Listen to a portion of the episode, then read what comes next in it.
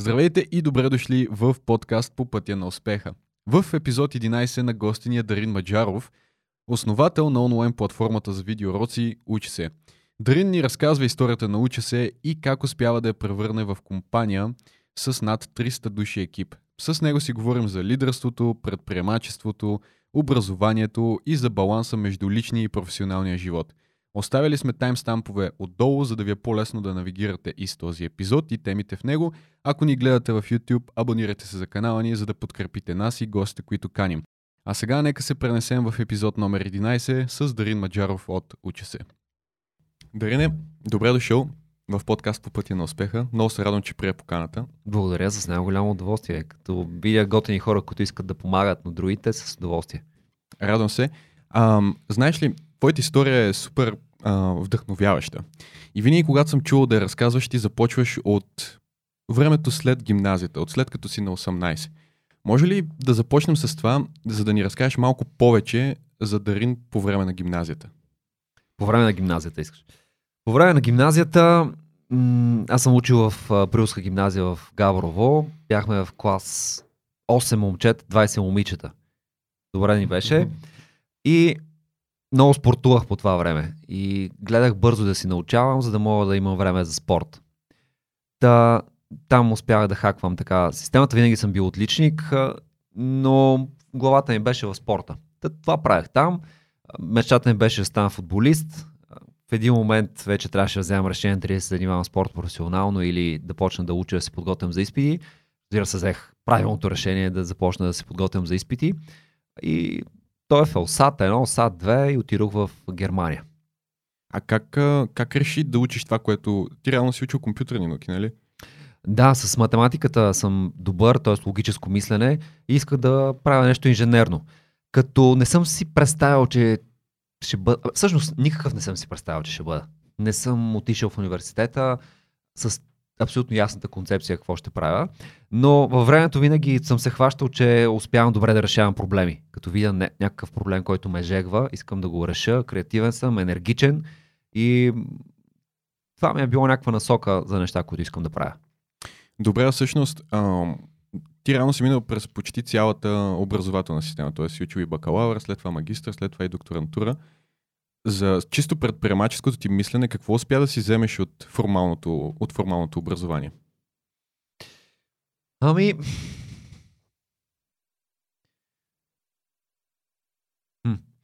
В училище не мога да съм сигурен точно какво ми е развило предприемаческото по-скоро може би в университета, като отидох вече, тогава вече се оправяш много по-самостоятелно. Там нямаш конкретен план, програма и да ти казват какво трябва да правиш, а сам трябва да си решаваш проблемите. Пример ти давам.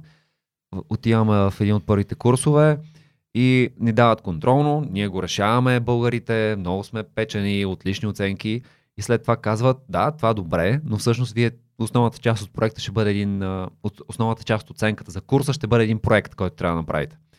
И пф, ние се събираме българи, юнаци, петима или колко бяхме и започваме да правим проекта. Бяхме го направили окей. Okay. Отиваме да презентираме на деня. И гледаме сега там в описанието как трябва да отидем. Облечени. И пише официални. Ау, ние нямаме нищо. Аз имам само костюма от бала. Един бежов с такива на едни раета. Обличам се, поглеждам се, пълна трагедия. Нали? Преди да тръгна и си викам, ще умра от срам, аз съм най-зле. Пристигат другите българи, единият беше с червен костюм, с една изкраста риза. Изобщо пълен смях. И това не е най-смешното. Отиваме да презентираме, почваме да ъкаме, да пъшкаме. Изобщо голям срам брахме, лоши оценки получихме, разбира се. И тогава си казах, ама чакай малко, това е едно от най-важните умения, които трябва да имам. Да, може много неща да знам и да мога, но ако не мога да го презентирам добре, аз така нито ще имам приятели много, нито ще разбира другите за моите умения. И затова реших това нещо да го подобрявам. Е, за някакъв пример за предприемаческо действие. Не е бизнес, но това не значи, че за да станеш предприемач и да имаш успешен бизнес, преди това трябва да си проявява много пъти предприемачески умения. И други такива примери, които ги виждах основно в университета. И така един момент, когато дойде проблем, който страшно много ме жегваше и буквално не мога да спя. Имам преди това с образованието и започнах да го действам. Веднага разбирах, че това е нещото, което трябва да правиш. А, аз нарочно те питах, понеже много хора са объркани, нали, точно в гимназията. Аз какво искам да учи, ти си казал, колебал си се между спорта, реално да искаш да задълбаеш в а, всъщност формалната образователна система. И това, което ти каза, че всъщност ти, ти си имал този начин на мислене, просто не си го приложил в съответния бизнес, просто си имал това предприемаческа насока, още предполагам от гимназиалните ти години, си го прилагал за различни проблеми. Да. И нали, за тези хора, които са малко по-объркани, още в, да кажем, 11-12 клас и се чудят какво да правят, какъв съвет би дал те да си насочат мисленето към нещата, в които са добри? Да си развиват уменията. В, а... Примерно, ако вземем един спортист, един футболист, които ги гледаме по телевизията, гледаме ги сега и си казваме, а, страхотни футболисти, какви невероятни неща правят. И тези хора, те са си развивали много време уменията, като са били юноши, деца, са правили много упражнения с топката. След това са правили много спринтове, след това са правили много разигравания, за да придобият тези умения един ден да станат тези суперзвезди. Та, като сме още малки, най-добре е да се учим и да развиваме своите умения. Как да го правим това нещо? Аз така го правя. Харесвам си хора, които ме впечатляват в дадена сфера и гледам те какво правят. Тествам и виждам дали това нещо е за мен. Пример ти давам. Като иска да си развия това да говоря по-добре, защото когато започнах да записвам първите видеа, беше пълна трагедия. Наскоро се събирахме с приятели, пускахме първите ми видеа. Ми, няма по-смешно нещо, смешно нещо от това. И също време по-жалко за мен, защото е много гадно да виждаш колко зле си бил. Но същевременно е супер яко и се кефя много, защото като гледам преди 7-8 години как съм ги правил и сега нещата, се радвам много за прогреса. И така искам и след време, като си гледам сега и слушам този подкаст, след време да си кажа, виж се къв си бил, нали, сега си доста по-добър. Mm-hmm. Та, да така да развиваме своите умения. И когато започнах да си упражнявам говора, например си харесах Нил Деграс Тайсън. Той е много добър учен, който много добре презентира нещата. И той си говори на английски. Но много ме кефеше интонация, енергия и всичко друго.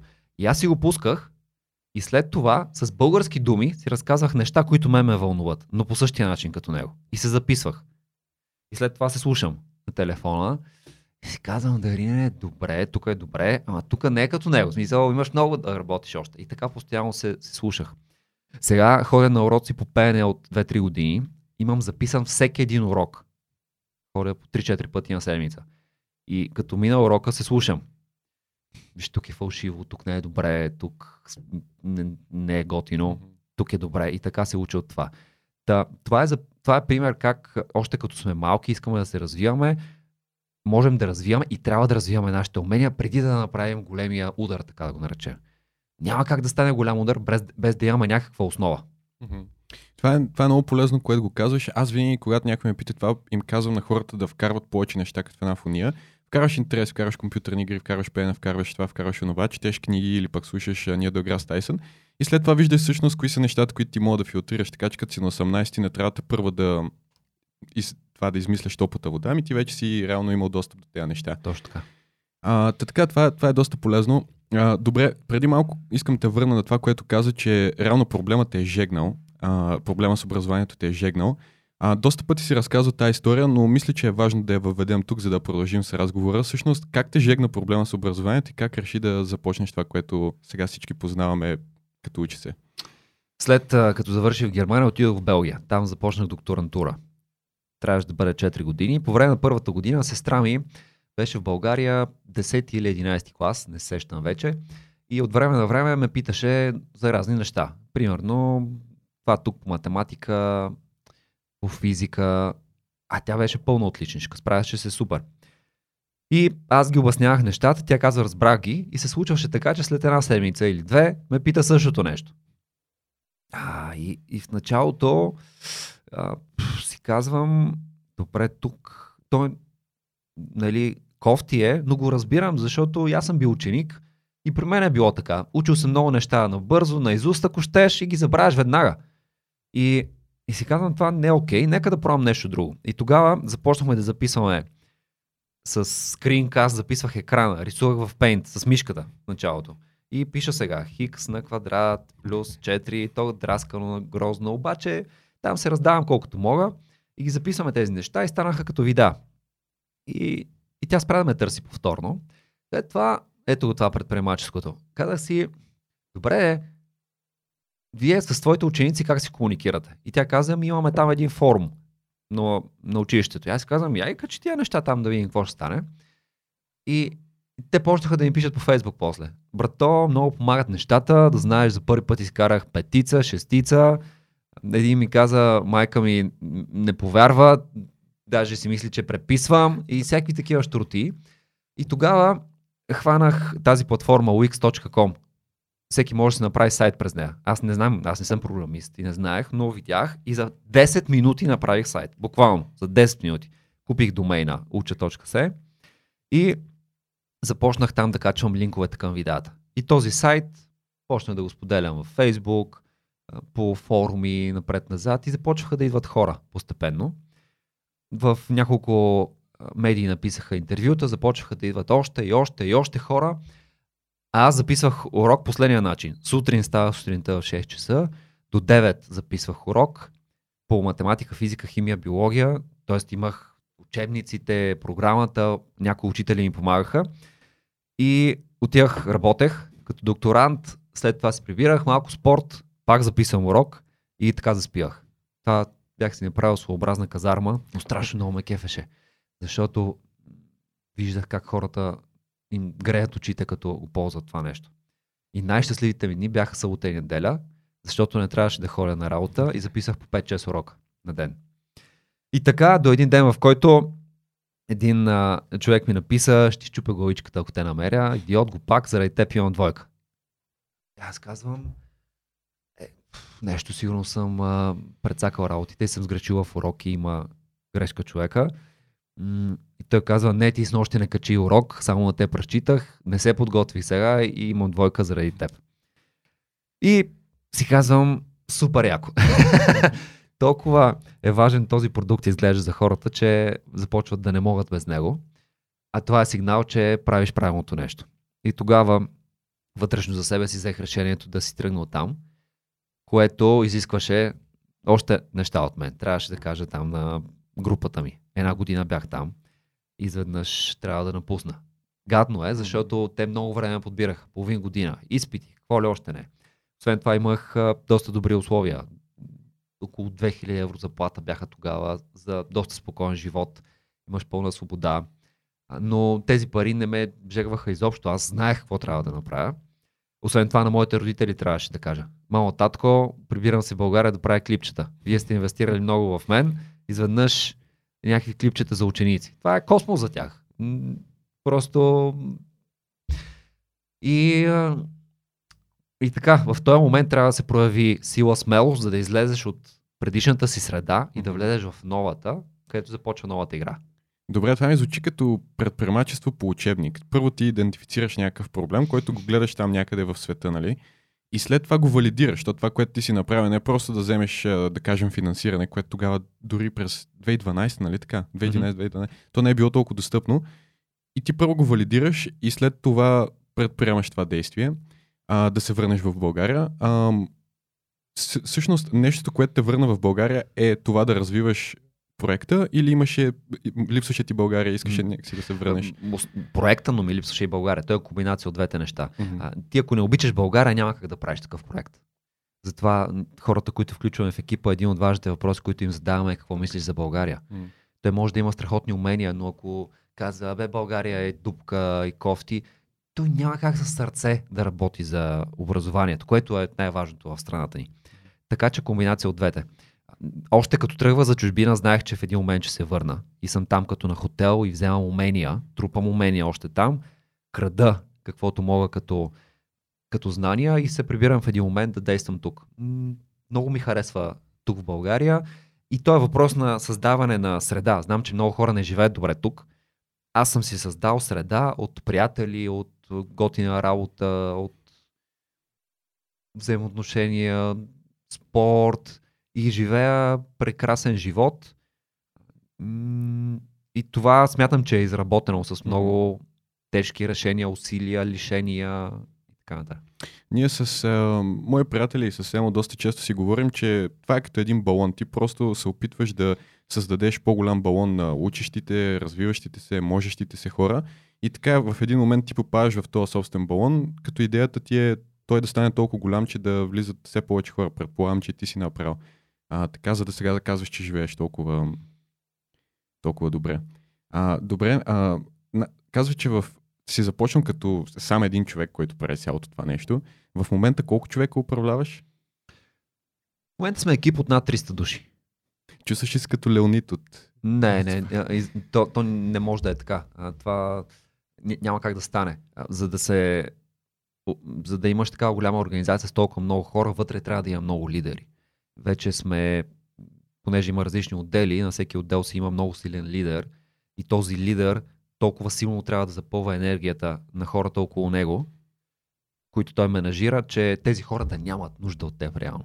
И нашата цел във времето беше да изградим така организацията, че минимален брой хора да имат нужда от мен и от Николай, който е съоснователя на Уча се. Той се включи на 6-7 месец. Тогава се запознахме преди 9 години.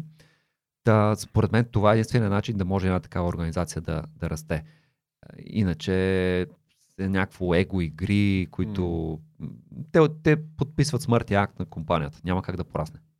Добре, така звучи много, как да кажа, супер яко, нали, да имаш толкова много лидери, но предполагам процеса да изградиш такъв силен лидерски екип хич не е лесен.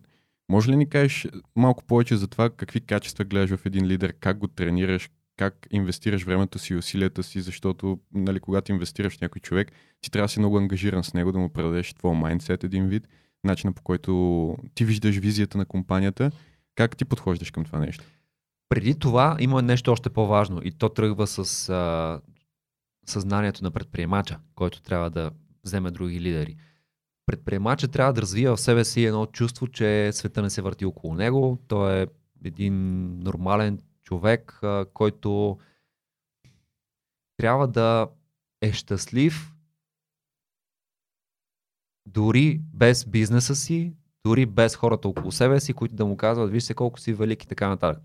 Когато това го постигне, той е един уравновесен човек, който не лъмти за пари за слава, за одобрение постоянно. Това е страшно важно, защото ако го нямаш, ти постоянно ще водиш борба с другите лидери около себе си и няма да можеш да ги допуснеш. В, аз не, не мога да кажа, че тук съм на, на топ ниво, но във времето много съм работил за това и мога да кажа, че съм постигнал едно много добро ниво. И го виждам от това, че страшно много се кефа на неща, които се случват без моето участие. И, и това страшно много ме радва. А това беше ли ти трудно в началото? Тук ами... питам, защото да делегираш като цяло на нас е едно от най-трудните неща. Ние като си разраствахме екипа, просто сам, самото нещо да делегираш някой на ня... нещо на някой друг като задача, ти знаеш, че ти можеш да го свършиш по-добре, но също времено някакси... Не мога да кажа, че ми е било много трудно, но, но преди 7-8 години прочетох една книга, която много ми помогна на Дел Карнеги How to Win Friends and Influence People. И като я прочетох все едно с един чук се ударих по главата. И, и тя ми отвори вратите, че реално никой не му пука за мен. И всеки човек най-много му пука за себе си. И, и всеки човек има нужда от нещо. Последната му идея е точно с теб да се занимава, да, да ти мисли лошото, доброто и каквото и да е. И, и там видях, научих страшно много за психологията на хората и това, че реално трябва постоянно да се опитам да влизам в обувките на другите. И това много ми разви това чувство да, да не се вземам на, на сериозно в тия неща. Така че може би оттам тръгна цялата промяна. И след това в, в практиката. Та така, и понеже ме попита вече какви, след това като си го развил като предприемач, какви неща се търси в лидера. Първото най-важно нещо е какво значи лидер? Този човек като влезе, той има такава енергия, че завладява всичко. Той като влезе в залата и ти ти просто знаеш, ти го усещаш това нещо. То е, има аура, то е, не знам как да го обясня, но, но този човек може да води. В началото това го виждаш. Той може да пленява хората и те, и те да го следват. Това, това е много важно нещо. Второто нещо са вече конкретните умения за, за тази роля. Да, да работи с процеси, да може да, да ги слушва хората, да дава съвети, да е много добър в това, което прави. Но така би ги степенувал. Първото да има много силна аура и, и енергия, за да завладява хората и да ги води. И дори да няма уменията, той ще се научи на тях. Да. И после това с уменията. Окей. Okay. всъщност, колко време ти отнема да изградиш един лидер? Ти трудно ли допускаш хора в компанията до себе си или практикуваш това проактивно доверие да дадеш на хората отговорност и след това да видиш на базата на резултатите им дали си заслужават комбинация от двете. Един човек, за да се справи добре, ти в началото имаш време, в което трябва да го водиш, да му помогнеш, да го да обучиш, да си до него и постепенно да отпускаш. А, не смятам, че е добре да вземеш само един човек и без да му помагаш в началото. Сега да вземем един лидер нов в уча се и без да го въведем добре, без да прекараме достатъчно време с него, пускаме го, оправяй се. Няма да стане, той ще се щупи. Може и да се случи, но шансът е малък. И по-добре е да си до него, да го подкрепяш и постепенно да отпускаш и в един момент той си тръгва сам. Добре, ти в момента с 300 човек екип, доколко въвлечен си в малките процеси на компанията? Има така много хора, които говорят, например, Дан Пения, че нали, CEO или управител на компанията до известна степен трябва да работи с малък кръг хора и да делегира все повече и повече отговорности на другите хора. А при тебе как е това в момента? В малките неща не се бъркам, в а, големите решения участвам, които са за, след, за продукта, за стратегията ни, за маркетинга ни, което е много важно в това. Когато има някакъв проблем, който много време седи там, тогава и, и не, могат, не можем да се справим като екип, тогава навлизам в детайли и опитвам да през въпроси, през неща, които знам да, да помогна. Но, но първо задължително екипа се опитва да се справя с нещата.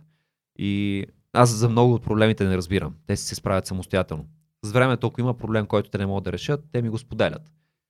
Аз началото, да кажем, не помагам или нещо бего. Ако пак идва проблема, значи продължава и тогава вече е редно да помогнеш.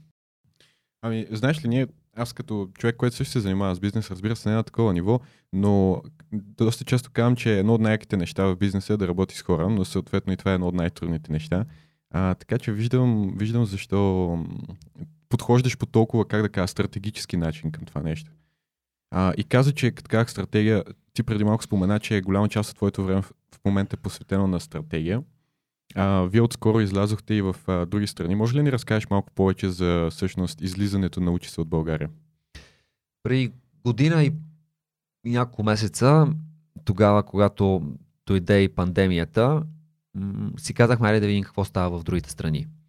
Защото, повярвай ми, до тогава, 8 години сме си забили главата тук в България. Изцяло фокус. Защото абсурдно звучи. Нали ти звучи абсурдно?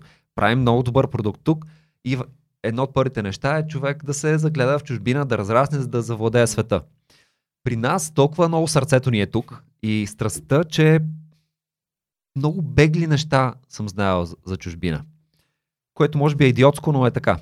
И преди година и нещо започнахме да гледаме какво има в другите страни, като си казваме, то навсякъде има. А, дай да видим тук, приема в Румъния, в Сърбия, в Украина, е така около нас, евентуално там може да няма. Гледаме в Румъния, няма нищо. Даже не мога да повярвам. Връщам колегите. Те гледат пак. Няма нищо. Гледаме в Сърбия. Бегли неща. Гледаме в Украина. Някакви неща има. И си казваме, добре, айде да видим малко по-на запад. Примерно Полша, там много малки неща. В Италия, звъним на българските учители в българските училища и ги питаме, имате ли нещо като уча се такава платформа, италиански. И те казват, но вие не се подигравате. Те толкова бестваха горките там, защото нямат нищо такова. В пандемията, в онлайн обучението, там в страни, в които онлайн обучението е било на ниво, пращам ти по почтата на хартийка задачите, които трябва да направиш, детето ги решава и майката ги праща обратно. Това ако се беше случило тук в България, сигурно не знам, тук сме нали, специалисти mm-hmm. по всичко. Сега в пандемията спокойно сме в топ 3 на Европа от това, което видяхме като анализ. Гледаме в Испания. Много малки неща. И всъщност в много малко страни в Европа видяхме, че има неща, които са добри. И тогава си казваме, действаме. Сега е момента. Готови сме като организация отвътре, има вече доста опит. Поточната ни линия за създаване на съдържание е вече добра. И избрахме Румъния, там стартирахме преди стартирахме работа преди година и половина, преди година някъде пуснахме сайта, ноември, миналата учебна година. Сега имаме 2800 вида и теста на румънски по тяхната си учебна програма. Не превеждаме тук българските, не става mm-hmm. по тяхната учебна програма, за да може ученик, като си отвори учебника, да види това, което му трябва. И след това в Испания пуснахме и в Италия. Имаме тези три. От тази година или пак от миналата? От а, тази малко по-късно ги пуснахме. Най-напред сме в Румъния, в Испания, в Италия. На трите места още градим съдържанието, mm-hmm. но вече са отворени. Eduboom. Eduboom ни е интернационалния бранд. Mm-hmm. Eduboom.es за Испания, Eduboom.ro за Румъния, Eduboom.it за, за Италия. Виждаш ли същите неща, които виждаше в началото? Този adoption или така, да го, как да кажем, отклик от а, учениците, както си го видял в България и в тези страни. Подобно е. В Румъния споделяха почти същите неща. Върнах се 9 години назад. Много интересно как а, прочиташ почти същите неща, просто на друг език. Копирам си го с, а, от румънски, под видеята пишат коментари, вземам си го с Google Translate и човека пише невероятно, а, не мога да повярвам, давах а, толкова пари за частни уроци, а тук с две видеа и отидох и изкарах добра оценка. Жестоко. Добре, а защо точно Румъния, питам те, тъй като Светло Наков от Софтуни ни беше на гости преди няколко епизода и той също спомени, сподели, че едно от първите места, където си избрали да разрастват Софтуни е точно Румъния. Е интересно какво намирате в паз... румънския пазар, което е толкова привлекателно. Пазарите ги търсим по три признака. Първия е да е по-голям пазар от България, втория е да, да са близки хората като нас, като народопсихология. Да може реално ти за да направиш един продукт и за да могат да го ползват, трябва са сходни хора да ги разбираш. Mm-hmm. И третото е да няма такъв продукт там. Mm-hmm. И Румъния, Испания, Италия се класираха най-добре. Пример ти дам за нещо, което е по-сложно.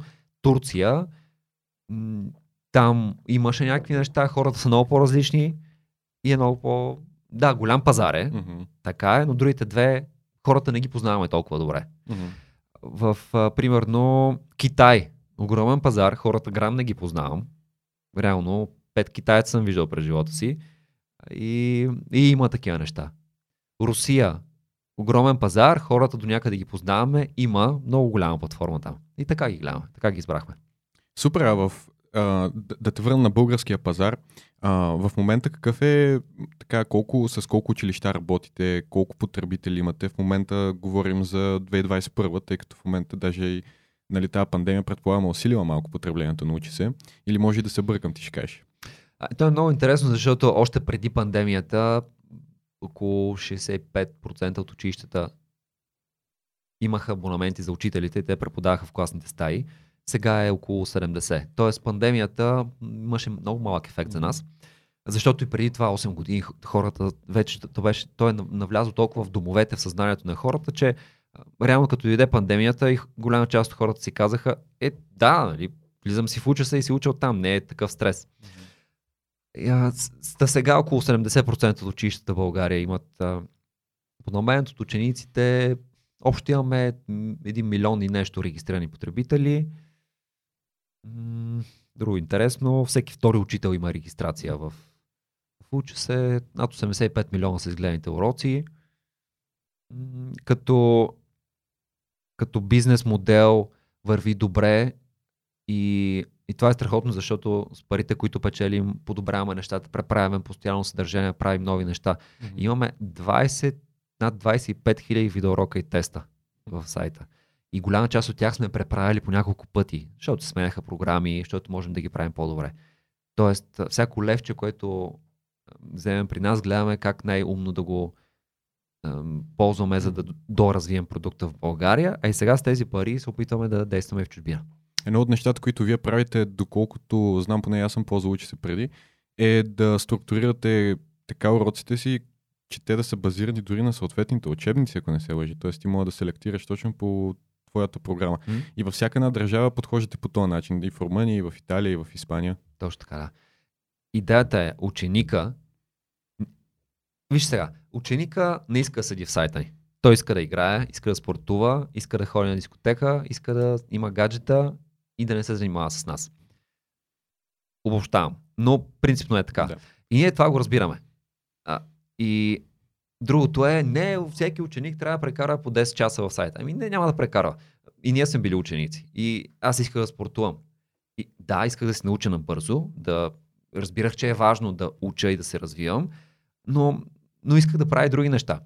И нашата цел е максимално бързо да успеем да помогнем на учениците да се справят с всичко, което им трябва за училище, да ги запалим по предметите, да им е интересно в училище и, и да си правят и другите неща от живота. Така че правим уроците точно така, както им трябва по, по учебната програма.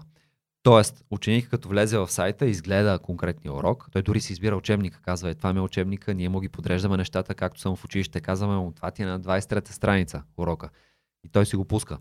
И уроците вече ги правим м- така, че да са на разбираем език, да им е интересно. Не е едно към едно в учебника, защото те няма да ги ползват иначе. Но бързо да дойде, да си гледа видеото, да си направи тест, да се подготви за училище и да знае, че това ще му свърши работа и да отиде вече на спорт, да отиде на актьорско майсторство, да отиде, ако щеш, с приятели и така. И по този начин му градим интерес на ученика. Поне по някои предмети да е запален. По, ако се запали по математика и по физика, може би е достатъчно. След това тях ще ги развива. Някой друг ще се запали по биология, по химия, ще стане лекар. Някой ще се запали по, по музика. Например, имаме уроци за това как да се научиш да пееш и как да свириш на китара. И така всеки да има по нещо, което го жегва отвътре, да го развива и след време, ако има интерес, да се реализира в него. Нещо интересно, което видях последния път, когато бях в Учице, мисля, че беше преди година горе-долу, е това, че вие започнахте да вкарвате и неща, които са отвъд нашата формална образователна система. Гледах, че имате за финансова грамотност, доколкото си спомням, имахте и някакви а, уроци по китара. А, как смяташ да го развивате това направление и какви теми мислиш да включите в бъдеще там? Всякакви теми, които смятаме, че развиват уменията на, на един ученик и ще му позволят да има по-успешен старт след това в живота. Ти спомена предприемачество, гражданско образование, имаме поредица за уроците от комунизма, имам вся, всякакви неща. Как да си намеря гадже, имаме такива вида. Всякакви такива неща, които интригуват а, учениците и това е едно от най-гледаните неща в, в сайта. Тези неща дори са безплатни, те са и без абонамент. В секцията ценно интересно могат да ги видят хората. Има над 600 вида и допълваме постоянно. Нещо, което супер много ме кефи в това, което ти правиш е, че някакси се опитваш да възпитаваш не да възпитаваш, ми по-скоро да възвърнеш ценността, че образованието е важно и ние трябва да му обръщаме внимание. И ти самия си казал, аз съм чел интервюта с тебе и съм те слушал как говориш, че всъщност от семейството ти тръгва тази ценност, че образованието е нещо важно и че ти трябва да го, така, да го, да го сложиш на приоритет един вид в живота си. А, мислиш ли, че това все още е така в съвременното българско общество и виждаш ли някакъв опадък в това отношение или по-скоро не? Ти сам каза, това е най-важното. Ако няма това като ценност в, в къщи, никакво училище не може да ти помогне, никакъв сайт не може да ти помогне. Десет сайта да има, като уча се няма да могат да ти помогнат. Ти просто нямаш желание и това нещо знаеш, че не е важно за теб. Обратното, когато в къщи си възпитан с това, че за да успееш живота, трябва да имаш умения, знания, ти го търсиш това във времето. И който търси, намира. Така че най-важното нещо за нашата нация е това да го знае, че е ценно. Иначе просто пагубно. Не мога да сравнявам с преди. Сложно е се прави как е било преди 10 години, как е сега. Аз мога да ти кажа следното. Виждам това в семействата, в които това е ценност и се говори. Родителя отделя по 10 минути на ден на детето си. Говорят на някаква тема, пита го нещо. Детето отговаря, обсъждат с уважение говорят за учителя, дори да има проблеми, ако има някакъв проблем го обсъждат, отделят а, допълнителни средства там, да ходи на някакви уроци, които да развиват други умения. Там нещата се случват много добре. Тези деца нямат проблеми. Те после отиват в хубави, хубави университети, имат готини приятели, след това фирмите ще се избият за тях за работа. Mm-hmm. Проблема е там, където това, това го няма. Там нещата са много зле в семействата, в които образованието не е ценност. Там е дори се говори, а, учителката, ако ти пише двойка, само ми се обади, ще дойда в училище. И ходят, родители ходят да се разправят. Или пък а, родители с децата си обсъждат учители, тая простата и така нататък. Mm. Това е толкова шокиращо за детето. И то това почва да го вярва и той го говори mm. след това. И така се държи към учителите. И така се държи към повечето хора.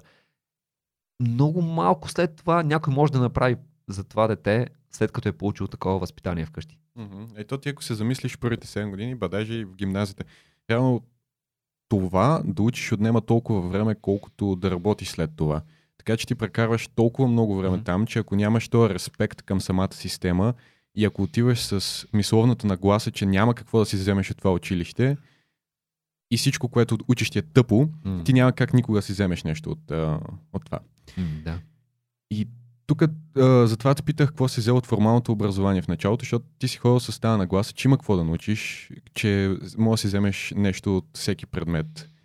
А, да, дори да ми е било тъпо и скучно, защото при някои предмети беше така. Примерно по география ни караха да учим, буквално пишем, а, айде изброй ми сега 15, пе- 15-те места, където най-добре растат картофи. Нали? Влизаш на... И, и те изпитват на това нещо. И то е пълен стрес и според мен е ужас, защото ти го забравяш веднага това нещо след, след това. Или всички спирки по ЖП линията от София до Бургас. Еми, забравя се. Като не знаеш това как ще ти помогне в живота и така нататък. Като не е разказано като история да не те жегва. И имаше предмети, където тотално ми бяха ужас. Но уважавах учителя, труда му, уважавах там, че все пак се опитва да направи нещо за нас. Ние сме там, знаех, че ние сме там и тези хора са там, ние сме по наше желание. Мгм. Тези хора са там, за да ни дадат нещо, колкото могат. Те го правят. И уважавах това нещо. Но ако се замислиш до голяма степен, това колко ти харесва един предмет, зависи от самия учител. Защото ти примерно кажеш, да, на географията да учи всяка една спирка е малко безмислено, или да учиш къде точно има лигнитни въглища в България и така нататък. Но ако ти го представят по качествен начин, аз имах една учителка по история от а, 5 до 7 клас, госпожа Кирилова се казваше, тя разказваше по най-невероятния начин на света и го правеше в формата на история, просто кой къде е отишъл, какво направил и това нещо се забива в главата. Така че ролята на учителя също е до голяма степен много важна за това как ти се представяш, колко си вземеш от училището. Да, точно това казах преди малко. Ако ти е казано като история, като нещо, с което да го свържеш за живота си. Примерно, окей, да ни кажат, виж сега, ти след време можеш да имаш бизнес, ще станеш предприемач. Нека да видим, ти стартира се едно една ферма, в която ще произвеждаш зеленчуци. Айде да видим къде е по-добре да бъде направена във Варна или да бъде по-добре в някъде около Добруджа. Къде ще избереш тази земя? Избираме земята. Гледаме колко струва там земята, смятаме и така нататък. Винаги ще го помниш това цял живот, че реално си минал през тази, тази, тази информация. И това е второто най-важно нещо. След като вкъщи имаш вече основата и знаеш, че трябва да се развиваш, това е вече как ще се сблъскаш с предмета. Учителят ти го представя по един начин. За нас с видата ние така го възприемаме. Нашата основна цел е да, да запалим хората по предмета. И защото те като се запалят, вече няма какво да ги спре. Те ще четат допълнително книги, какво ли още не. На някои места ти си казва, че учителя трябва да бъде като, като ментор. А какво визираш под думата ментор, защото така много нашумява напоследък, много хора я използват и просто мисля, че нямаме точната дефиниция на това какво е всъщност да си учител, тире ментор. Мгм. Така, у- учителя, той влиза в часа, проверява, да кажем, какво, кой е тук, отсъствие пише и така нататък, и след това обикновено разказва урока. Това определение, онова определение, решават се няколко задачи и да го наречем, това е теорията. Да си го представим обратното. Тази теория, която е определения и основни неща, ученика я прави за домашно. Той ня... не решава вкъщи задачи. Най-просто да си го представим. Той гледа теорията. Отива, знаеки тази теория в, в училище. И почват да правят практически неща. Разделят се на групи, проекти и така нататък. И там прилага това, което е видял в, в, в къщи. Ако има проблем, учителя веднага го вижда и му каза, окей, ти тук се затрудняваш, ето така се прави. Това значи като ментор. Човек, който учениците имат основните знания и той ги напътства и им дава допълнителни насоки на база Мгм. по-проектна, практична работа, защото така се учи най- най-ефективно. Добре, значи от една страна имаме ценността на образованието, която е много, много, много важна, да бъде възпитавана още от рано. От друга страна имаме това колко е важен учителя, за това един ученик да се развива и да има това желание и тази целеустременост, за да си извлича неща от часа и да ги запомня. И може би от трета страна имаме чистата адаптивност към новия свят, защото ако се замислиш, е, аз си взимам телефона и аз знам, че мога да проверя всяко едно нещо, просто трябва да го напиша в Google. И ти някакси, когато знаеш, че имаш тази възможност, самия факт да го научиш наизуст, примерно къде има, какви са ЖП спирките от София до Бургас, може би не ти се струва чак толкова полезно. И това като че ли е проблем, който образователната система трябва да се адаптира към него. Ами, да, тя се... Така е. Аз ти казвам пример, нали, за да ме разбереш. Да. да кажем, а, в момента искам да се развия някои умения и примерно готвенето е едно от тях. И аз виждам клипче как точно се реже с готварския нож и си го слагам на Watch Later. Може никога да не се върна там. Аз имам 300 клипчета в Watch Later в YouTube. Обаче аз знам, че това знание е там и в момента, в който ми потрябва, мога да отида да се го взема. Да. И, и, и това визирам просто по това, че има несъответствие между това колко ни е достъпна информацията и информацията, която със сигурност трябва да знаеме. Тоест практичността е един вид. М. Да, не знам ти дали си го забелязал и какво мислиш за в бъдещето на като цяло на формалното образование. Ми е интересно да ни разкажеш малко повече. То ще се адаптира като основната промяна ще е именно това, което разказах преди малко. Учителя, който е фокус, който е центъра в цялото нещо, да става все повече като ментор, все повече практични неща, все повече учениците ще учат основните неща през онлайн платформи и все повече учителя пък ще става още по-полезен в тези проекти, практични неща. Ще бъде такъв микс. Но виждаш ли в, да кажем, в близките 5-10 години така формалното образование да отстъпи малко повече на неформалното образование на това себеобразование, което ти имаш достъп навсякъде в интернет, или мислиш, че по-скоро ще си продължават да бъдат две неразделно свързани части на уравнението? Ако искаме да е успешно, трябва да бъдат свързани, но с тези промени, които казах. В смисъл, няма много логика да продължаваме по същия начин. При положение, че можеш да си учиш нещата онлайн по-ефективно, в училище да ходиш пак и да, ги, да го правиш малко по-неефективно.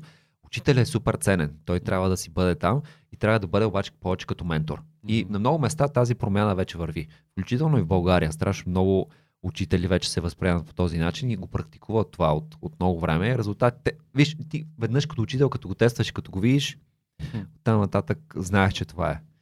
Защото основната борба на учителя е как да хване вниманието на учениците. Защото си представи, ти всеки ден си 6-7 часа пред хора. Презентираш.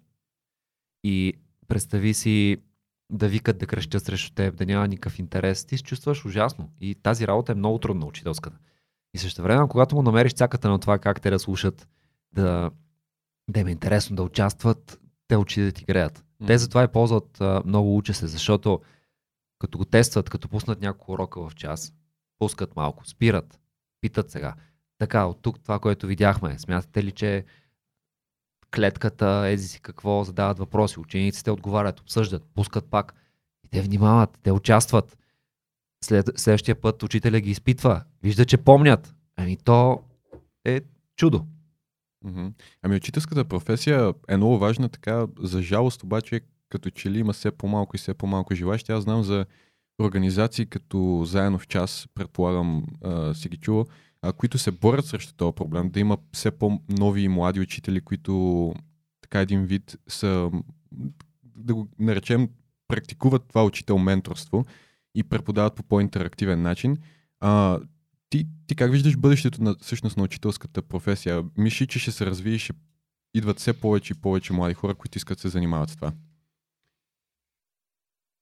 Последно, като гледах средната възраст на учителите в България, беше около 55 години средната възраст и а, те, те не са виновни. в Смисъл, евала, че тези хора се раздават, защото ако ги няма, Няма какво правим? Да. Проблема е в другите, че не идват достатъчно отдолу и потока не върви плавно. Хора, които се пенсионират и млади достатъчно, които идват.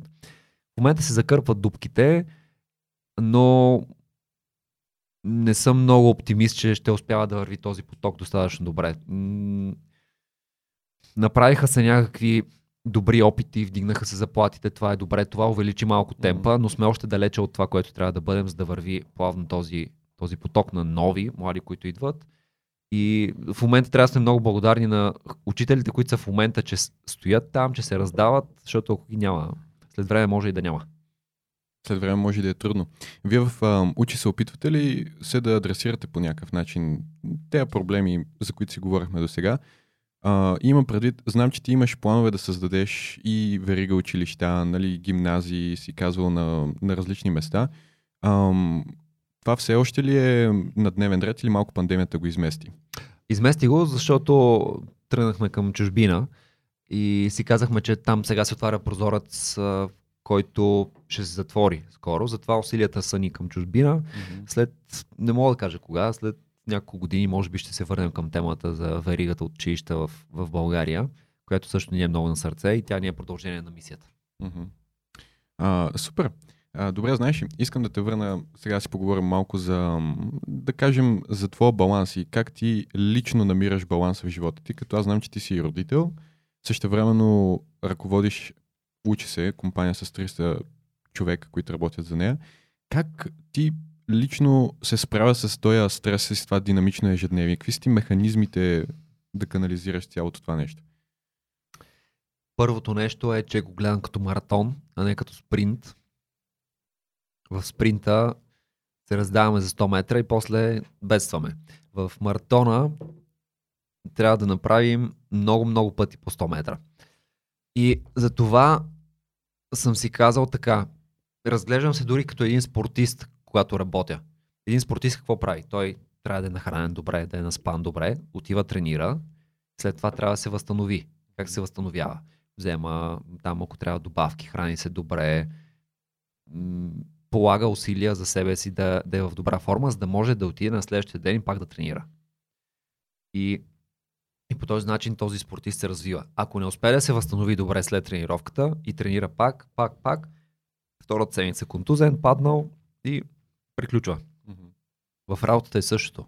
Отиваме на работа сутринта, работим, там тренираме. Ние вдигаме тежести. Ние по друг начин, но не, не го виждаме това, но вдигаме тежести. Мозъка ни пръщи след като свършим това нещо, трябва да положим усилия да се възстановим. Не става от себе си. Спортиста, като, се, като свърши тренировка, полага усилия, за да се възстанови. Не се оставя, абе там, каквото падне, ще ям, колкото спя, спя. Ам... След работа полагам усилия. Пример. Спортувам, което страшно много възстановява енергията, разхождам се много, това също ме възстановява, храня се мисля, че е доста добре. Грижа се за това, наистина го мисля. М- гледам да спя добре и медитирам. И с, с приятели. М- и си имам време, в което тотално откъсвам от а, работата, за да може мозъка ми през това време да се освежи. Каза медитираш. Всъщност, mm-hmm. Може ли малко повече ни разкаже за това? Тъй като нали, спорта е нещо, което всеки може да така, се свържи с него. Но медитацията така излиза вече за втори епизод в, в този подкаст. А, кога откри нуждите да медитираш и какво ти дава тя всъщност? При две години нещо тествах, иначе от преди това знаех, но то ти отнема малко време докато пробваш. Тя ми даде, тя те учи на това да си наблюдаваш себе си и пример ти давам. Когато се случи нещо, в теб възниква някаква, някакъв стимул. И този стимул поражда реакция. Пример, виждаш някой на пътя, който си хвърля фаса, в теб поражда реакция на ярост и вече ти действаш. Примерно. По, ня... по различни начини може да действаш. Може нищо да не направиш, може да отидеш да му зашиеш един шамар, може да звънеш на полиция, може много неща да направиш. И много хора в други ситуации, във всяка ситуация това е цикъла. И много хора живеят на автопилот. Тоест, виждаш нещо, поражда се стимула и ти действаш. Не го избираш ти. Не избираш от пет избора как да реагираш. Медитациите те учат на това да разпознаваш тези стимули в себе си и да избираш как да действаш. И това не значи, че ставаш някаква машина, която а, си, а, окей, тук ме, сега имам такъв стимул, чакай малко да помисля как да реагирам и след 5 минути решаваш. Напротив, това става много естествено и в ситуации, в които м- примерно би се разярил и би станал някакъв пълен панаир, ти реагираш много по-устойчиво, което е хубавото. И обратното, когато ти е готино, ти го виждаш това и още повече му се кефиш. И така се наблюдаваш себе си по-добре. И другата полза е, че като се наблюдаваш себе си по-добре, виждаш кога ти е готино, кога не ти е готино, кога ти е тегаво. И, така, ето сега, например, като, като говоря, аз се раздавам много, но усещам, че това, ме, това изисква енергия от мен. Мгм. И след това аз ще съм изморен след подкаста. Няма да се хвърля веднага следващата битка, ще отделя половин един час, малко се освежа, нещо ще хапна, защото го виждам в себе си. Иначе, ако Мгм. не го виждам, продължавам, продължавам, в един момент си направя една камара порази заради лошата ти енергия. Да, ще, някакси батериите ще имат нужда малко от зареждане. Аз за медитацията те питам нарочно, защото много хора нали си го представят, едно с някакъв буддийски монах, седиш на скалата и медитираш, но то не е точно така. Моят, моят, най- най-голямото ми ограничаващо вярване в началото за медитацията беше, че ти трябва да не правиш нищо. И някакси го виждах като загуба на време, докато по-скоро след това осъзнах, че то не е да не правиш нищо, а ти отделяш време, за да направиш нещо. Тоест една медитация, която си е един вид дейност сама по себе си и си има нейните собствени ползи, въпреки че привидно изгледа, че си затворил очите и не правиш нищо. М. Аз ползвам един ап Headspace. Там е много готино, защото те те водят. Те Мгм. ти казват, сега си затвори очите, усети си краката, не знам си какво и така нататък. И в това време ти работиш, работиш след това се чувстваш по много по-различен начин. По 10 минути на ден правя, 10-15 минути. И отделно заспивам, с, имат sleep meditation, лягам в леглото и това ми говори 10 минути и ми казва сега някакви неща, отпускаш ти и на втората, третата минута съм заспал. Heads, Headspace. Headspace, да. Това ще го оставим долу линка в описанието. Пък аз използвам едно, което се казва Insight Timer и него мога да го оставим долу. Мгм. То ми адски много, така че което и да си избере човек, сега нищо не губи да изпробва. Особ... И, и трябва време. Трябва си един месец да човек да се посвети на това, за да види така по-съществените резултати. В началото, като всяко ново нещо, не се справяш добре, но трябва време. Мгм. Аз а, четох една книга на... Казва се Ти си умен и успешен, но дали си щастлив, между другото е много готина. И там едно от нещата, които се препоръчат е точно това медитиране. И всъщност, така казва и автора, отделете му поне един месец, за да видите някакви резултати. Иначе го пробваш един-два пъти, ти си кажеш абатата потият. Да, така е. Да. А, добре. И о- освен медитация, така спорта също, е- също е много важен за тебе и всъщност социалните контакти. Ти как си ги приоритизираш нещата? И, стратегически ли подходиш към това да си наредиш работа, семейство, спорт, приятели? Да, за да се случи нещо, то трябва да ти е в графика. Иначе няма да се случи. Пример давам, спорта ми е в графика. Понеделник, среда, петък тренирам, като на, обяд тренирам и то ми е в графика. Там не мога да имам среща, каквото и да става, аз, аз тренирам. Разбира се, ако не е нещо спешно. Уроците ми по пеене са в графика. Иначе те няма да бъдат там. И те са с учител, т.е. имам а, отговорност към... Иначе сам губиш в един момент нещо се случва и губиш малко навика. Също за семейството така, пак си ми е планирано това нещо. Иначе те завладяват други неща.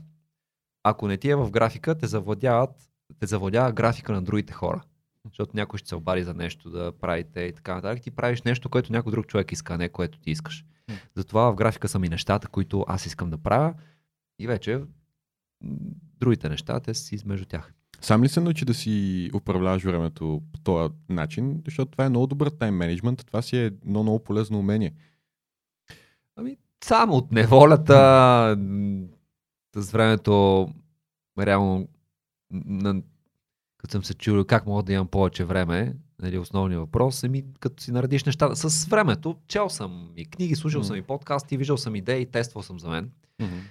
И това просто за мен е единственото, което работи в календара ми е край. Супер. А, каза книги и подкасти. А, тук няма как да не те попитам а, да ни препоръчаш някои, които много са повлияли на личността ти или някои, които слушаш в момента дори, за да мога да ги оставим на хората в описанието, ако някой иска да провери. Основният подкаст, който слушаме е на Тим Ферис. М- книги слушам в Audible основно. Няма много време, може би. Не ми е изглежда толкова важно да чета на хартия, но слушам много. В Audible първата книга, която бих препоръчал е на Дел Карнеги How to Win Friends and Influence People. Тази книга, ако се прочете и се ползват и се прилагат половината от неща вътре, човек ще има невероятен живот. Много лесно е казано. Много са лесни нещата вътре, но са много трудни да се направят. Обикновено хората си мислим, че има някакви невероятни тайни на света, за да живеем щастливо, а те са практични, елементарни неща, които обаче просто трябва да се направят. Втората книга е на Фил Найт Dog. създателя на Nike. Той разказва историята си. Като я слушах, тогава се сещам м- една вечер ми оставаха няколко часа до края. Страхотен студ беше. Зима, вечер, 10, 11 часа става. 11 и половина аз обикалям навън. Просто толкова много исках да, да я слушам и чак тогава се прибрах. Невероятна история. И я препоръчам на всеки предприемач, който мисли, че му е трудно. Когато я изслушах, си казах, аз съм пълен бълък, си за човек какво е правил, а ти тук за някакви елементарни неща се жегваш. Супер, и двете, и двете ще, ще бъдат отдолу. Та книга си я вземам като препоръка. Мен наскоро ми излезна в Storytel като препоръчена. А, така че ще се възползвам след като приключа сегашната си.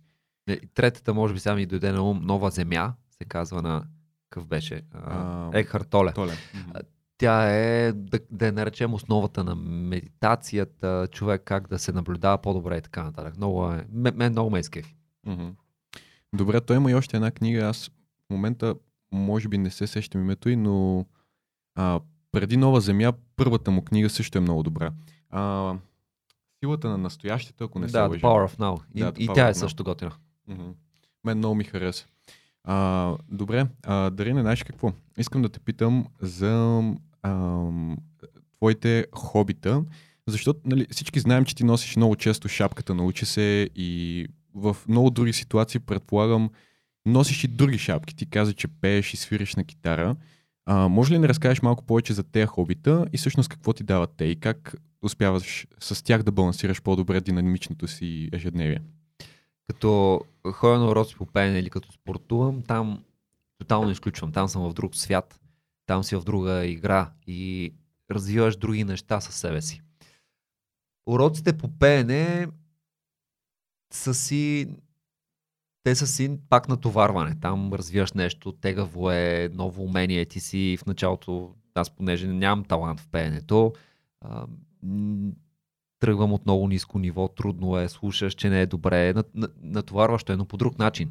То те развива по друг начин. Но пък ми дава следното, когато се събираме с приятели, да извадя китарата, да посвирим, да попеем. Това са невероятни моменти, които преди ги нямах. Е, И, и много ме кефи това.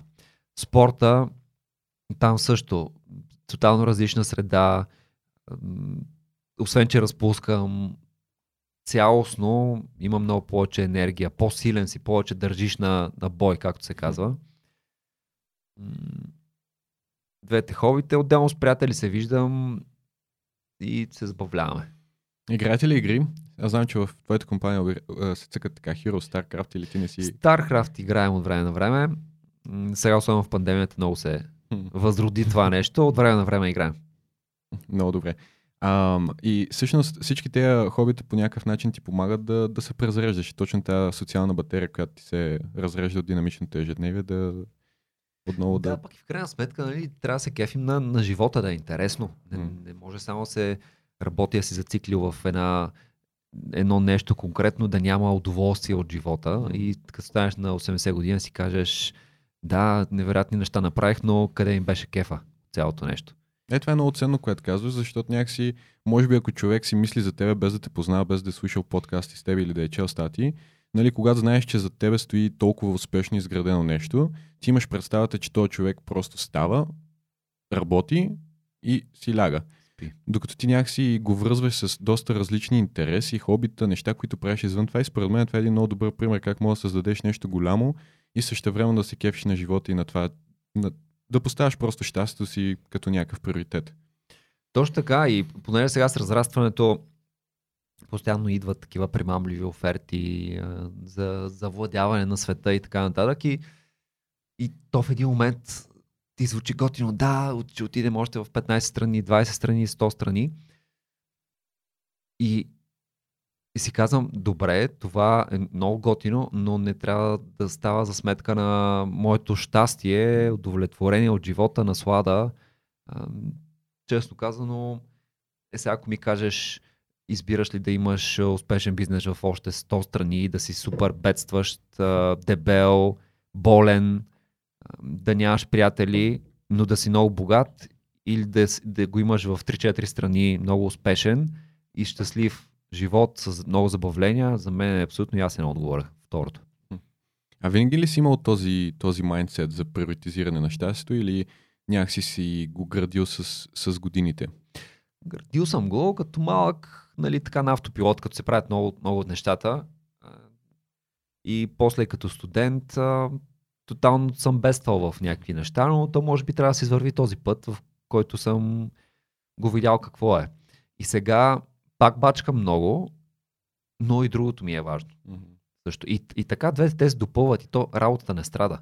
Напротив, тя от това, че си в по-добро настроение с кеф го правиш, тя, тя ти даваш повече на тази работа. По-интересен си на, като, като лидер, ако щеш, можеш да разказваш различни истории, виждаш как работи света около теб и това го пренасяш в твоя бизнес. Mm-hmm. Зареждаш другите хора около тебе, което да. е много важно, защото ти кажа, че твоите лидери в компанията трябва да влизат в стаята и просто да има това излъчване. И то това излъчване вероятно тръгва от, от тебе. Ти трябва да бъдеш зареден човек и да даваш този пример, с който другите хора в компанията всъщност да го вземат и така да го направят и в техните екипи. Ами да, всичко тръгва от, от лидерството. Има много хора, които казват Оф, не мога да разбера, в моята компания никой не работи, хората са едни а, такива бавни, много бавно работят, защо е така, не мога да повярвам. Еми, всичко тръгва от примера, който даваме и темпа, с който се задават надолу ценности, енергия, страст. А, всъщност, много често така успешните примери така говорят за успехите си. И тук ми е интересно да разкажеш за някои от а, неуспехите, които си имал през последните години, които са ти направили така впечатление, за да хората видят, че всъщност а, за да изградиш нещо успешно, ти минаваш през много тегави моменти. Като стартирахме сега в Румъния, си казваме, тук в България сме много така, много добре справяме. Стартирахме и имахме за цел да, да започнем септември с 200 ли вида, колко бяха, не помня вече. Имахме 3. И имахме много такъв а, няколко седмици готини моменти, в които реално си казахме много неща един на друг, видяхме къде грешим и си казахме това, че тук в България се справяме добре, абсолютно нищо не значи за чужбина. Ето това е реалният резултат. От 200 вида план за септември имаме 3. И тогава наредихме нещата и започнахме да, да работим в много добро темпо. Но това реално е сериозен провал, този старт в началото, mm-hmm. който имахме там. Но благодарение на него и това, че го обработихме добре в главата си и взехме правилните решения, сега имаме 2800 вече, година по-късно вида и тестове. А някой, а, нали, това е доста скорошен пример, вече когато имаш а, възможността да го правиш и с голям екип и просто mm-hmm. имаш ресурсите. А, може би тук въпросът ми е да ни върнеш една идея малко по-назад, още в самото начало, там 2012-2013, може би до 2015. А, някои от така нещата, които ти си мислил, че са едно, пък те се оказали друго и така си срещнал някакъв, някаква спънка по пътя. Ако имало такова нещо. Грандиозен провал такъв не мога да сетя в началото. Интересно беше, когато трябваше да намеря пари за това, за това mm-hmm. цялото нещо. Повечето хора ми казаха, ами да, страхотно с Европроект трябва да го направиш това. И понеже тогава тук в България инвеститори и такива неща, фондове сега ги има навсякъде, тогава нямаше. И аз добре, първата ми идея беше така. Тогава се срещнах с а, м- един от министрите тогава, той, той ме прие и ми каза нещо, което беше супер полезно за мен. Той, аз му разказах какво правим с много страсти и така нататък и той каза, виж, страхотно е това, което правиш, просто за да вземеш европроект, трябва да се съединиш с пет училища, с три университета, да пишеш проект една година, две години, три години. И честно казвам, няма шанс за това нещо, не, не е твоето. Излязох от стаята супер благодарен, защото реално тази врата веднага ми се затвори, което е много правилно. Това ще да бъде пълен ад, ако бяхме тренирали в тази посока и знаех какво трябва да направя. Трябва да намеря инвеститори и това нещо да се, да се построи по друг начин. Много хора биха се обидили на тази ситуация. Виж ги, те, държавата не ми помага, ние виж какви сме, аз искам да спася тук България, те не ми обръщат внимание.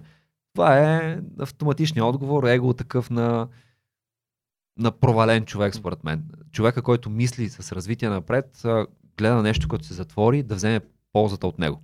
Излязох от а, тогава от Министерски съвет и знаех реално, че трябва да намеря инвеститори за това нещо. И веднага, а, той е също забавно, тогава нямаше как ги търсиш инвеститори. Аз, в, аз съм в, в Белгия още, дойдох си за тази среща и влязох и написах в Google.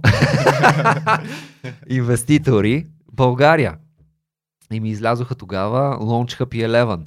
За първи път отваряме врати и търсим а, кандидатури и си кандидатствах, попълних си една форма. Тогава, сега звучи абсурдно, но тогава беше така, тогава се зараждаше тази сфера. Сега реално фондовете търсят страшно много хора с идеи. Те също ме питат, намери ни хора с идеи, хубави, калпави, искаме да инвестираме пари.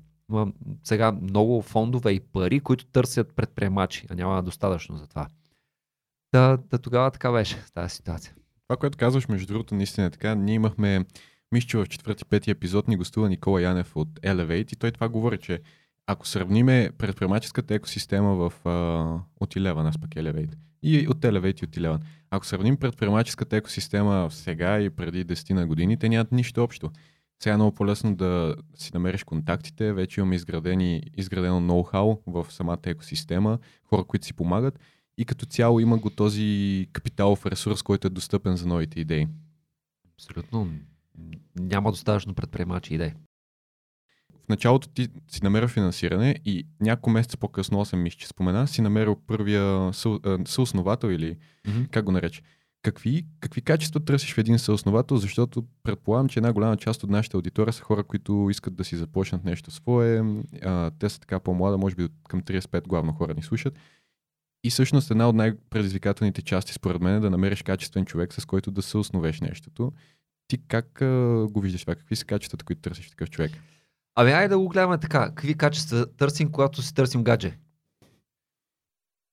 Там има сега и друго, с външния вид и така нататък. По-различно е. Но искаме с гаджето да се разбираме добре, да можем да си говорим добре, да имаме общи интереси, обща визия за живота, да можем да решаваме практически неща с миялната и така нататък по добър начин, да имаме общи, общи ценности. Първото нещо, което се гледа в а, един а, съосновател е буквално да заспите заедно като визия за ценности, какво искате да, напред да се случи с живота. Тези неща трябва да са много добре направени. И вече оттам нататък са конкретни умения. Но това е първото нещо, което трябва да заспи между съдружниците, да се разбират чудесно, защото ти реално прекарваш повече време с съдружника си, отколкото с партньора си, Мгм. с гаджето си. А доколко са важни според тебе техническите умения на това ниво, още в началото? Зависи точно какво ще прави с, с, нали, конкретния съдружник. Ако ще е технически човек, да, но ако ще се занимава с маркетинг, там е по-друго. Ако ще прави село, се, зависи от ситуацията. Но първото най-важно нещо, двамата души да супер много да се разбират и да е лесно между тях, да се случва лесно. И да, да, така, ние примерно при нас аз тогава написах във Фейсбук, че търся партньор, който да е с по-технически умения. И едно момиче ми пише, здрасти, нали, аз имам точния човек за теб, той тък му се е върнал от Германия в България, преди това беше 11 години, сега в България си направил собствена компания и работи за, за проекти в Германия. И между другото ми е бившо гадже, страхотен е. Е, аз. Е, добре, нали, за първи път чувам момиче да говори за бившето си гадже по такъв начин. И си казвам, веднага ни свързва. И това беше основното, което ми беше важно. И месеци наред, той ми каза така, виждахме се по скайп тогава. Виж, нищо не искам в началото, ще отделя един-двама души от моята компания сега, дай да вземем да пренаправим сайта. Се чуваме от време на време, ако се сработим, сработим, ако не, нищо не искам от теб. И така работихме известно време, обсъждахме и виждаш, че си пасваш с този човек. Тоест, бариерите да, да тестваме и да, да си видим отношенията бяха а, много добре сложени на масата. Той ако беше казал, примерно, трябват ми 90% от компанията да ми дадеш сега за да тестваме, естествено, че няма да стане. Но, но ето, че сме тук ценностите са, са били сходни още в началото.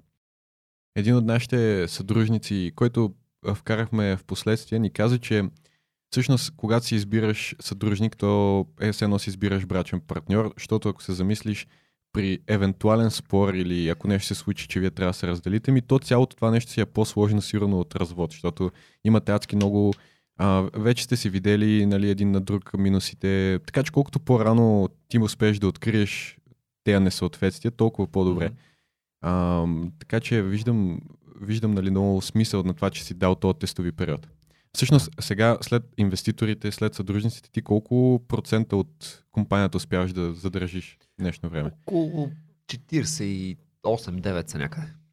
Окей. Okay. Това, това според мен е, важно. Тоест, а, когато взимаш най-главните решения, никога не можеш да си, как да кажа, а, винаги разчиташ и на други хора ти помогнат. Да, да, разбира се. Той така са направи нещата, че с инвеститорите, че те имат достатъчен контрол за важните решения, за да са спокойни. А, всъщност, първоначалният капитал, който взе за да финансираш учи се успяли да ти стигне преди всъщност да пуснеш първоначалните абонаменти? Не, първо лончха тогава офертата беше следната 30 000 евро за 9%, което нали, звучи абсурдно от днешна дата, но тогава това беше. 9% са страшно много за, за 30 000 евро. С тези 30 000 евро целта ни беше да направим, а, да успеем да докажем, че и други хора могат да записват уроци, защото до тогава сам ги правех. Mm. И основното притеснение беше, добре, това нещо трябва да, да може да, да се разрасне бързо.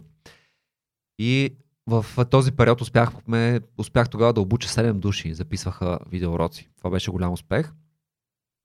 Тогава Лончка обаче казаха, добре, ще дадем още, но веднага трябва да започнем да действаме за чужбина. Аз казвам, хора, ние имаме 500 вида. Ние още не сме тествали тук в България бизнес модел. Не знаем тук някой ще плати ли. Не, сме изкарали една стотинка. Много се кълтушкаме още. Това е абсурд за мен да ходим да се бием на някакъв друг пазар в момента. Нямаме процес, нямаме нищо. И те тогава се отказаха от следващ рунд. Влязоха други, които успях да намеря и след време Hub, след, може би година или след колко казаха, окей, нали, правилно беше, вкарваме още. Общо сме привлякли за, за всичките, мисля, че имахме два или три рунда, 450 хиляди евро, mm-hmm. което е много малко за такъв проект като нашия, просто сме работили много ефективно. И 2014 година, февруари месец, представихме абонамента, като още в началото видяхме добри сигнали. Mm-hmm. Трудно ли ти беше? Имаш ли някакви ограничаващи вярвания, такива свързани с пускането на абонамента? До един момент работиш безплатно и изведнъж кажеш на хората, да, вече има абонамент. Чисто мисловно на тебе трудно ли ти беше да го поискаш? Като се замисля сега, е било ужасно, но всъщност ми беше много лесно, защото знаех, че е единственото правилно решение. В слагаш на маста, ще те напсуват, ще те ухейтят много хора, ще кажат, нали, ти стана продаж. И то така стана. Но всъщност знаеш, че това е единственото правилно решение, което хората дългосрочно ще разберат, че е правилно. Защото ако не го направиш така, това няма как да се издържа, няма как да правиш още видеа, няма как да имаш екип. И ти реално ти го убиваш проекта, сам го убиваш. И като го сложиш така, тогава записахме няколко видеа, в които излязох пред камера и те се появяваха на сайта и казаха, здравейте, аз съм така, така. Това е единственото правилно нещо. Ако смятате, че ви е полезно си вземете абонамент, ако не, mm-hmm. не си вземайте. И това е реално оценката, която вие ще дадете за работа дали вършим. Ако, ако ви даме достатъчно стойност, вие ще си вземете абонамент, ние ще разберем, че има смисъл това, което правим. Ако не ви даваме стойност, е напълно окей okay, и ние виждаме mm-hmm. това. И ако хората не си бяха взели абонамент, това ще да означава, че не даваме достатъчно стойност, те се справят по друг начин и, и това е нормален избор, който те правят и нямаше да го има сайта. Но, но те тогава, голяма част от хората а, започнаха да си вземат абонаменти, с което виждахме, че сме на прав път. Имаше много забавни ситуации, наистина много совни изядох, но не ги приемах лично. Аз напълно ги разбирам хората. Защото и аз може би съм реагирал така в други ситуации. И в, винаги, когато сме получавали такъв имейл или някой е писал такъв коментар, сме обяснявали най-логично и в голяма степен хората разбирах. Един а, ученик а, ни беше писал, Стефан се казва, а, каза, ето и вие станахте като всички други, нали, имаше едно хубаво нещо в тази страна и вие го предсакахте, аз съм ученик, сега какво да правя и така си излива, излива душата и аз го поканих да дойда в офиса, да се видим. Обясних му същото нещо с... и той казва, ами да, то е супер логично. единственото правилно нещо. И аз бих направил така, когато му обясниш на човек. И той каза, бе, между другото, аз тук уча в едно училище и ние и всъщност мога да правя, да анимирам неща. И аз му казвам, идва и да работим заедно. И се включи в екипа и години наред правеше едни от най-добрите вида по а, биология и по, по биология, по химия и по, и по физика. И така работихме много време заедно, след това стана лекар. Ами то, ако се замисли всяко нещо, което не изкарва първи дългосрочен план, то си остава едно просто хоби. Така че тази устойчивост, която ти си търсил в самото начало, ти още предполагам, когато си представил идеята на инвеститори, си знаел, че някой ден ще дойде момента, в който ще направиш платформата платена. Ами тогава бях... Не, не знаех точно. Аз това, което им казах е, вижте, не знам какво ще прави, как ще прави това нещо нататък, ще го измислим. Зарязвал, зарязвам а, живота си в Белгия, всичко, прибирам се тук.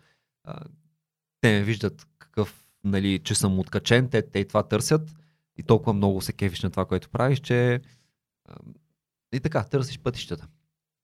Супер. Добре, ам, може би последното нещо, което искам да засегнем с теб, че виждам, че времето ни напредва, пък ти си заед човек, е баланс, който ти намираш, ам, поне си родител, ние го споменахме малко по-рано, ам, баланс, който ти намираш в, в семейството си. Аз съм чул едно интервю с теб, където ти говориш, че всъщност в началото си искал детето си да се впише във вашия живот. Моля, разкажеш малко повече за това, за всички бъдещи и сегашни родители, които се чуят как да го направят. Да, това ни беше целта ние, понеже имаме много интересен живот и наблюдавам от мои приятели и познати, че като им се роди дете и все едно се пренасят в някакъв друг живот, който на мен не, не ми харесва. Смисъл да ти да имаш приятели и всичко друго да ги зарежеш и да се отдадеш само на, на детенцето, ми се струва ненужно. И затова си казахме, ще направим така, че детето се впише в нашия живот и да правим всичко, което сме правили и преди. И тогава намерихме едно такова училище за родители, което много хора ни се подиграваха. Ха-ха-ха, ще ви кажат така си гледате детето. И нали, стандартното. И аз като чух тези смехове, си викам, ето това е правилното нещо, което трябва да направим. Точно така се смяха и науча се в началото. Ти лут ли си кой ще ти гледа видеята? Ти лут ли си кой ще даде пари за това нещо и така нататък. И ходихме на това училище, където ни там е точно така. Първия ден, като ти дойде детето, правиш първо, второ, трето, четвърто, пето. Процес. И ти знаеш какво трябва да направиш. Когато го взехме детето от болницата, Катя си отвори тетрадката и пише. Първо правиш това, второ, трето, четвърто, пето. И така ти, ти знаеш, ти не, не се чудиш за тези неща. И а, от първия ден детето спи в отделна стая. Много родители вземат децата си и спят, и спят при тях. А, ние си казахме, то детето трябва да си отделно, за да може като пътуваме да си отделно, така да си е свикнал. На седмия ден я заведохме на концерт, на 15-я на ресторант, на там, мисля, че на първия месец пътувахме вече и реално не мога да се сетя за нещо, което да сме пропуснали. Което да съм искал много да отида и си кажем, ами не може да го направим, защото детето ни пречи. След това сега ни помага бавачка, за да може и двамата да, да правим нещата, които искаме. И детето в момента е много щастливо и аз си мисля, че една от причините е именно това, защото mm ние си имаме отделни животи щастливи, като сме заедно, ние отиваме пред него щастливи, а не някакви такива... Отивам при него, когато искам и съм щастлив и мога да му дам пълното си внимание, а не да съм при него и да, да си цъкам на телефона постоянно и то mm. да вижда някакъв нещастен човек покрай него. Да. А мен нещо, което супер много ми изкефи, веднъж ще видях на една конференция и ти просто дойде с жена си и с детето си и после пътувахте някъде. Тоест, ежедневието ви просто някакси си върви, вие си го водите с, с себе си и това изобщо не ви пречи, не, не се отказваш от някакви неща, което е много... Да. За да се случи това е нужно м- да има дис- дисциплина, да е дисциплинирано. Там си трябва... А, не става от само себе си, трябва да положиш усилия за това нещо, както всяко хубаво нещо. Детето да си има режим. Всяка вечер си ляга в 8.30 и спи до сутринта а не когато заспи, когато му се спи или когато му се яде. Яде под час, за да се случват всички други неща наредени. Така. Тук искам те питам няколко въпроса, свързани с, с успеха. Нещо, което питаме всички гости на този подкаст е какво, какво лично е успеха за теб? Каква е твоята дефиниция за, за успех?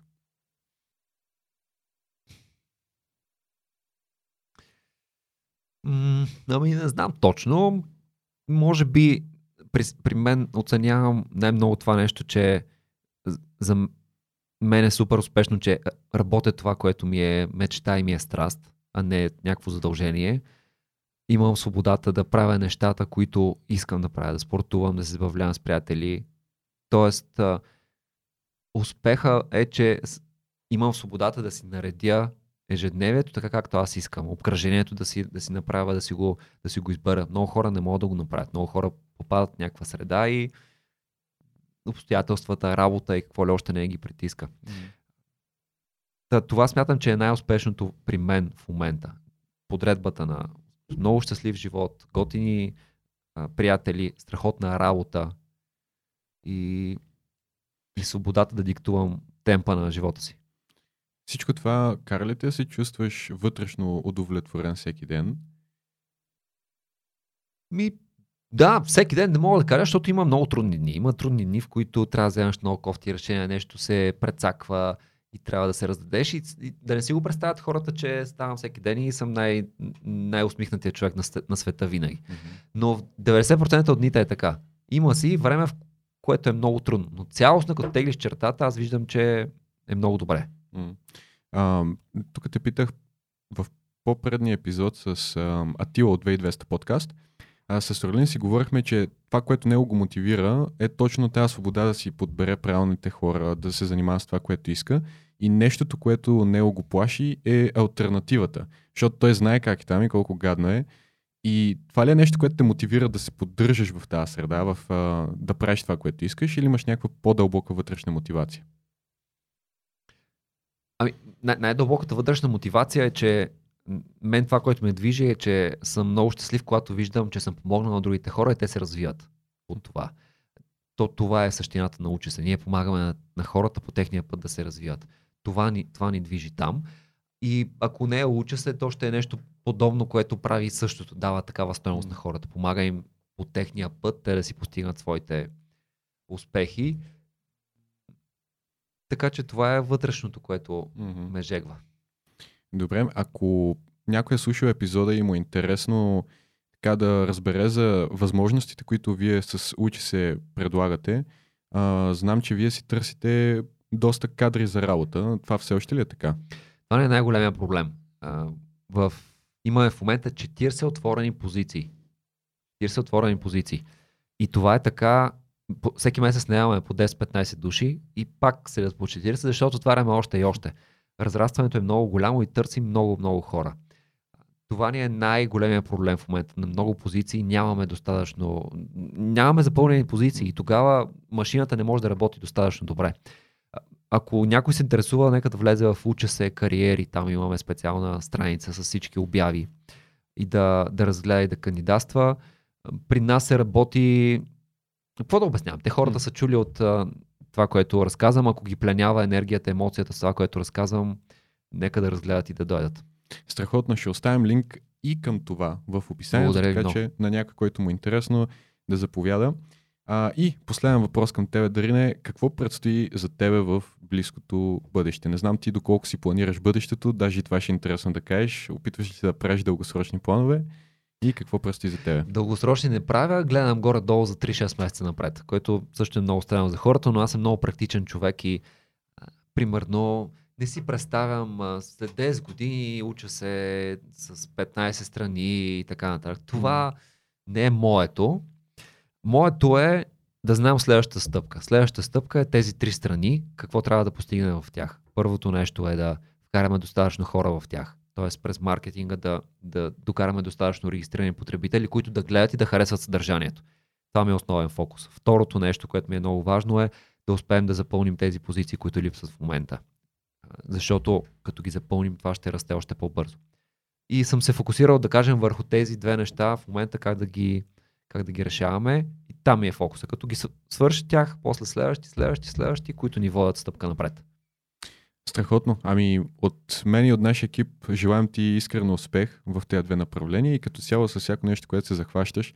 Ти си много енергичен и много така впленяваш човек в момента, в който влезна в а, нашия офис и просто атмосферата се вдигна. А, така че а, наистина радвам се за това участие. Искрени благодарности, че се съгласи да ни отделиш близо, може би, 2 часа вече. Си говорим от времето.